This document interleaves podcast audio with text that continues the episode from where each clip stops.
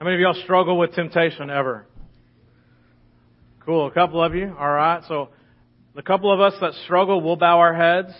The rest of you that don't, y'all can leave real quick. So, um, man, this is this is uh, something we all struggle with, right? I mean, even Jesus, beginning of his ministry, he was he was set out and he was tempted by the devil. He was tempted by Satan. And the the deal for us as understanding is that as humans, we are going to be tempted. And uh, the deal is, is that we're tempted, but then what do we do with that temptation? How do we stop from stepping over temptation to following through with sin? And so, because we know once we've moved from the phase of temptation to the phase of sin, then there's where the pain, the shame, the regret, all that stuff that we hate that sits on us, the weight of the sin sits on us. So, um, you've got Antique Week going on, so some of you have been tempted by things out there at Antique Week. So this morning I want us to think about this idea of what does it mean many times the reasons that we're strapped down, in particular in our finances, is because we've seen something and we've been tempted by it. You know what I mean? That you got that there and it kind of just glimmers and gleams and you're like, oh, and so you move this, this, this idea of rationalization and justifying that it goes from something that you want to a need. Have you ever been there? Yes, okay. Well, then we'll just bow our heads and those of you that haven't had that moment, you can leave. All right? That there's those moments where you're tempted by something and all of a sudden you see it and so you begin to rationalize and justify it. And that's because for most of us, we have a tendency to live life right on the edge. And instead of stepping back from the boundary a little bit and living life and have, giving ourselves that when we're in that moment of being tempted, that we're on the edge and so it's easy for us to just fall over. So some of you, even this week, that antique week is kind of your thing, and you you've had something that you've been having on your eye, and you've been Pinteresting it and all this different stuff, and you you're kind of like, man, this is if this shows up and crosses my path, it's going to go from a, a, a want to a need really really quick, and so you're already there, and so the ATM machines are around. They've figured this out at the Round Top thing, and that there are ATM machines all around, and so you accidentally go in there and you put your card in and you push 50 because you think, hey, that's going to get me a burger or whatever you need. And then accidentally, instead of 50, 500 rolls out. Because you know you're really going to need 450 for what you want. And so the next thing you know, you were standing here and then you've fallen in and then you're already justifying how you're going to tell your spouse or tell whoever you need to tell that you went to go spend 50 but you really spent 500 and then the credit card bill comes and it takes you 18 months to pay it off because of 18% interest and all that. You know what I mean? And so you got that whole thing that's going on. So we're strapped down. So I want to show you just a fun little video this morning to think about how all of us, when something is put before us that we're kind of tempted by, how we kind of toy around with it and play with it until we finally decide if we're going to do it or not do it.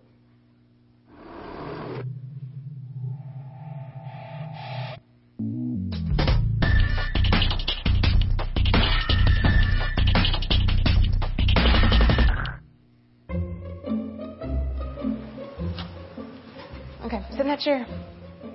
All right, here's the deal. Marshmallow for you. You can either wait, and I'll give you another one if you wait, or you can eat it now. When I come back, I'll give you another one. So then you'll have two. But stay in here and stay in the chair till I come back, okay? All right. We do that. That's why we're laughing, right? Because you've been there. There's that thing that you're you're you're struggling with, and you're like, if I just keep it over here, I don't look at it, or if I just take a little nibble, surely won't hurt, or whatever. And we kind of do whatever we can to rationalize and justify it. And so the very first thing that I want you to grasp this morning as we finish up this series on strap is that there's a biblical principle that I want you to press into, and I want you to press into the value, the value of self-control. And that, that, that's what these children are there with, and they've got this before them. And really, we're saying, hey, if you if you have the willpower, if you have the self control to to hold out for long enough, you're not just going to get this one, but you're going to get another one, and and that there's a reward on the other end. And so for us as adults, we kind of we have the same things, that, that we, but we have a tendency to live again right here on the edge, and when we're playing with it, we're toying with it, we're thinking, ah, and we kind of go back and forth and begin to understand that there's rewards for us as followers of Jesus to stay away from those things that maybe once were enticing but aren't what God's best for us. And that the reason that we're strapped down, in particular in our financial life, is because we haven't exhibited self control. We haven't exhibited willpower appropriately when we need to And um, so therefore we get into this place and we justify something that we think that we need or we want and we purchase it and we bring it in and all of a sudden what looked good, all of a sudden we realize, hey, it's just another thing that now that it owns us instead of we owning it. So to press into this value of self-control. As a matter of fact, psychologists have been doing studies over willpower and self-control and they've, they've come back and said, hey, listen, willpower is lessened over the day that each time that you have to exhibit willpower or self-control, it takes so much brain power, it takes so much energy to say no to something that it actually lessens our little battery level. And so then at the end of the day, whenever you have those moments of that you need to exhibit self-control or willpower, you don't literally, you've given up all the energy that you can, you have, the brain power that you have, the self-control power that you have. And so we make bad decisions. And so it goes like this at our house is that we've had all these decisions that we've had to make throughout the day, and then it comes about 5:30, and all of us are converging on the house, and texts start going back and forth. Hey, what's for dinner? Y'all have this, and so what's for dinner? What are we going to eat? And somebody says, well, I don't know. What's at the what's at the house? And everybody's like, I have no idea.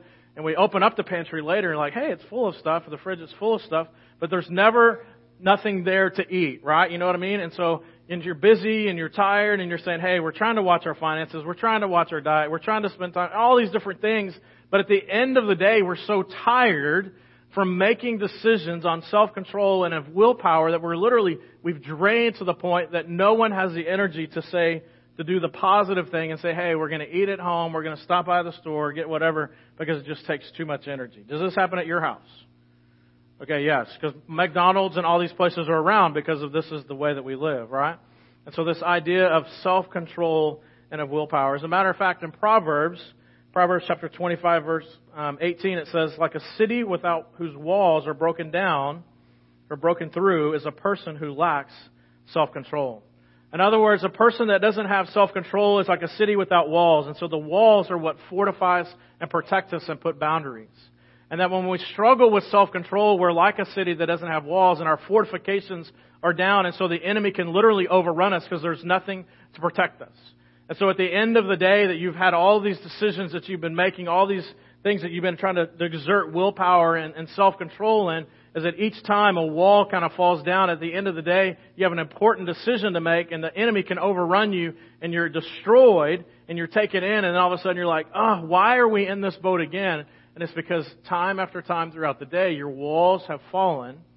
And so then in that moment that you want to say no to something, literally the enemy attacks and you're un- unable to fend off the enemy. So how do we do that? How do we fend off the enemy and exhibit self-control? One of the ways that we do it is, is that we live in a community where we actually are real with one another and authentic with one another. And so that it may be that you are talking with your spouse or with your kids or some of your friends and saying, hey, here's an area where I don't want to be strapped down anymore. Here's an area where I want freedom. Here's an area where I need to exhibit some more self-control or some willpower. And you let people into your life. And that the value of church isn't just this gathering here, but the value of church is church is community doing life, real life together and letting people in on who you are and what your struggles are. And so that at some point someone can come to you and say, Hey Chris, how are you doing in this area? and you know that they're asking you not just, hey, whatever. I mean, they're truly asking you some deep level questions that no one else around may be able to understand, but they're talking deep to your heart and your soul because you have done life together. You have shared. You have become vulnerable. You have become transparent. You have shared a little bit about yourself, and so they can say, hey, listen, basically, how are you doing in this area of exhibiting self control and willpower where you want to find freedom in Christ? And that that's where true biblical community comes in and lives are transformed. People that are once tied down to things can find freedom because of community found together, to be strapped down. The second thing that I want you to press into is not just the value of self control, but to press into the value of strategy, of finding a strategy for your life. It says this in Proverbs 21 The plans of the diligent lead to profit, as surely haste leads to poverty. Or flip over to Proverbs chapter 6. We get the illustration of the ant. And it says, Go to the ant, you sluggard. Consider its ways and be wise. It has no commander, no overseer or ruler, yet it stores its provisions in summer and it gathers its food at harvest. In other words, it has a strategy and a plan. And that for us in our finances and in different areas of our life, it's not just enough to have self-control, but then we also have to follow up with the biblical principle of pressing into having a strategy. Any of y'all ever been bowling? Some of you maybe are so bad at bowling. When you go to the bowling alley, you put up what? Guardrails. You know what I'm talking about? Those little things? Because listen, you always win that way, right? You always pretty much knock down a pin some way, somehow. And so that's literally what a strategy is it sets up a strategy for us is that there's going to be moments when we're doing life and we're bowling and we're tired and all of a sudden we begin to, in our tiredness, begin to veer off path. And then if we have a strategy of doing life together and other people know our strategy, we can bump into the bumpers and what happens when you bump into the bumpers? There you go. It ricochets and it puts you back on path. That's what good friends do for us is that as we talk about and do life together, and as we're bowling down life and we're headed to this point, we want to go from point A to point B. We have a goal in mind. We want to knock some things out that we need to be taken care of to move forward in our life. When we have a strategy, we put up guardrails and our friends come alongside and they literally ricochet us. How are you doing? And sometimes that's all it takes. How are you doing? And boom. And then all of a sudden you're kind of rolling back in the same direction. And you're moving toward the path. You're moving toward the direction that you need to be moving, putting up these guardrails. One of the things that we need to put up in the very first steps of putting up some of these guardrails is we need to begin financially. We need to set some goals to move from point A to point B. And we've been talking about finances now for about four weeks. So let me ask you this question. How many of you have moved forward in having less debt now than you did four weeks ago? You don't have to raise your hand, but are you doing that? Okay, do you have a strategy? Have you sat down with your spouse or sat down with someone and said, hey, I, I need to do a strategy? The very first thing you need to do as a strategy is just have a budget. Some of you may not even know how much money comes in in a month. And so to ask the question, how much money is coming in, how much money is going out, and to begin to have a strategy, to begin to invite people in. Some of us are, are really bad at finances, and so we need to invite people, other people in and say, hey, can you help me understand what I'm doing so I can move forward because I'm tired of being strapped down. I'm tired of there being more months than there is money. I want to have some freedom. I want to be generous. And so that you need a strategy to move forward, that you've been so tired that the walls, the enemy attacks and the walls are down and you immediately go and you do those things and pursue those things that don't bring life and you're tied down to those things. The very first step in creating a strategy, I'll give you the first one, is this, is that you need to put a thousand dollars in your savings account. Now, I've been married for a couple of years now, and every time there's an emergency in our life, it's amazing how much it comes to like right at a thousand dollars. I mean, like you could ring it up and it's like nine hundred ninety nine dollars and ninety nine cents. I mean, it is crazy. And so sometimes it's one emergency. It's like the fridge goes out and you're like, hey, how much is that going to cost? And they're like, oh, I think it's going to be, a, and I'm like, a thousand dollars, right? And they're like, yeah. I'm like, hey, thankfully I've had a strategy, and so I know that life is going to happen, and in that moment we have the money set aside, and so here we go. Now, that's painful, right? Because you've set it aside, but at least it's less painful than, hey, here's my credit card, and it's going to cost me $2,500 for this $1,000 emergency. And so this knowing that life is going to happen, so set aside a thousand bucks. There's been times where it's been three emergencies, and guess what it ends up being? One thousand dollars. It's just how God. It's just the math, okay? I don't understand it. I don't get it. But so put a thousand dollars aside. Begin to take the do what you need to do to do it because life is going to happen. And so for some of us, that's $5 a month or $5 a week or whatever it is to get to that point, but do it because life is going to happen. The second thing is then begin to roll the debt snowball. Hey, you got some debts? You got Mr. Visa or Mrs. MasterCard or whatever you got? Okay, because you saw something that you wanted, all of a sudden it became a need, you jumped over and now you got it and you're looking at it and you're like, I don't really even like it, but I now own it. Okay? And now it owns you. And so you're trying to pay that off. And so begin to roll that debt snowball. And there's something powerful about the first time you pay something off that there's some freedom. You know, even if it's a $25 thing, you've just been making payments on it, and then all of a sudden you pay it off, and you're like, yeah, this is awesome. And then as that debt snowball begins to go, what happens? Begins to go faster. And to the point where you're like, hey, there's freedom. Every time you pay something off, there's a little bit more freedom, and you can't really even hold it back because you're so excited about the freedom. You can feel what God's doing and the freedom that He's given you that you can't even, you're just kind of holding on for the ride because you're enjoying the obedience of finding financial freedom in your life. And you're not only finding many times financial freedom, you're finding freedom in other areas because this is the beginning of obedience. And that God talks about our finances so often that so much of our life is tied into this. And when we begin to exhibit self-control with our finances, we begin to exhibit in other areas. And so the, the debt snowball, the things that we begin to say, hey, listen, I don't need these things anymore. I don't need this stuff anymore. All of a sudden you begin to find freedom, not just in your finances, but in other areas of your life. And now you have more time, you have more money, you have more energy, you have the ability to focus in and to do and to be a part of the things that you want to be a part of. Get that debt snowball working. The other value that I want you to, to press into is to press into the value of selflessness. Of selflessness. Some people would call it giving, some people would call it generosity, some people would call it tithing, whatever you want to, whatever words you want to put on it. It's this, this movement of understanding that God has been extremely generous with me. And so in return, I want to be a little bit like God. And so in being like God, I'm giving up myself. And one of the ways I can do that is be generous. In Deuteronomy chapter 14, it says, Be sure to set aside a tenth of all that your fields produce each year, so that you may learn to revere the Lord your God always. In other words, give a little bit and see and understand that God is going to take care of you and provide for you. That if you give a percentage of your monies away, if you give a percentage of your income away, that God will provide for you and take care of you. And that's understanding that God's math doesn't add up. That 2 plus 2 in God's world doesn't equal 5. It equals something radically different. But for us, it's the act of obedience, daily obedience to saying, listen, God, you're God and I'm not.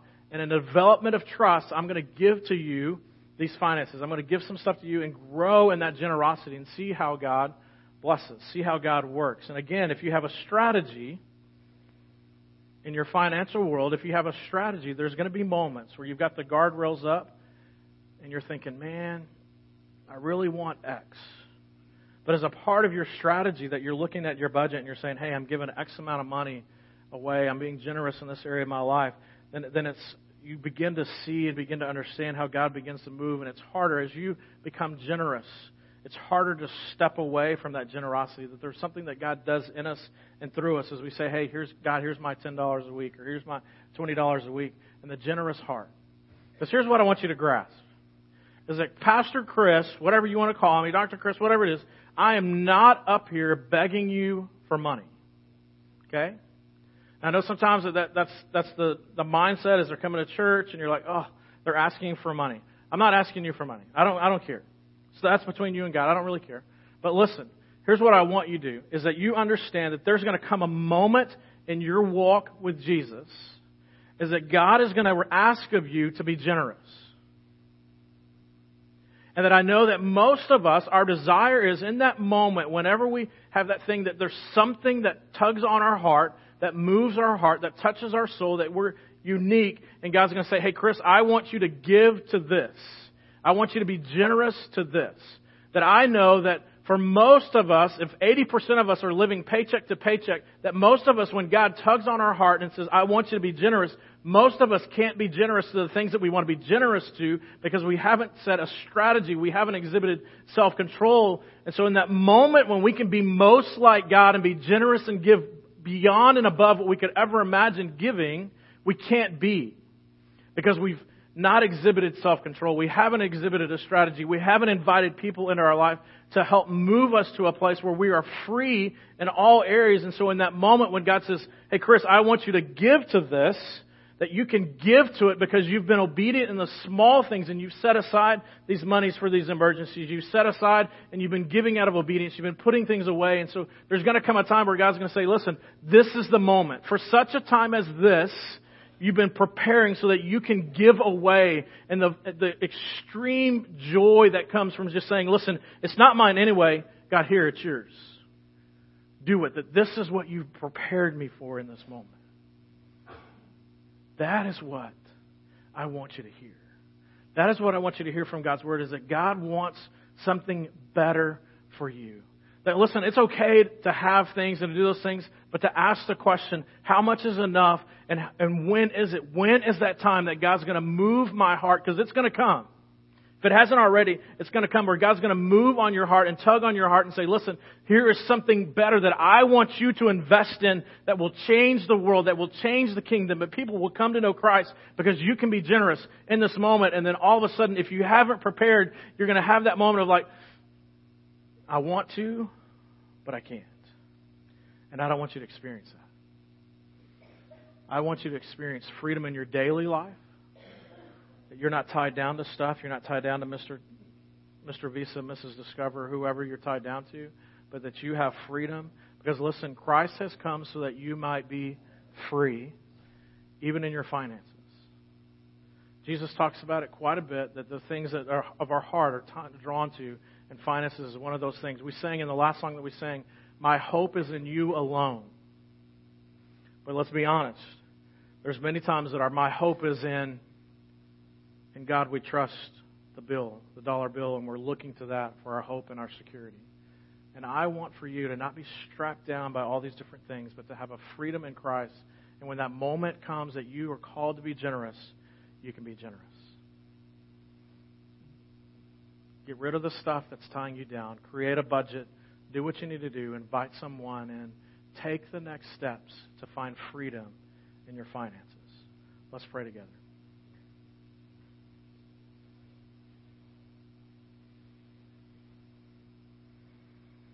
Father God, you know the things, as we even in our mind, we go through the things that we've bought and purchased or are still paying for, that we bought that we thought we needed, and now we know that we just wanted.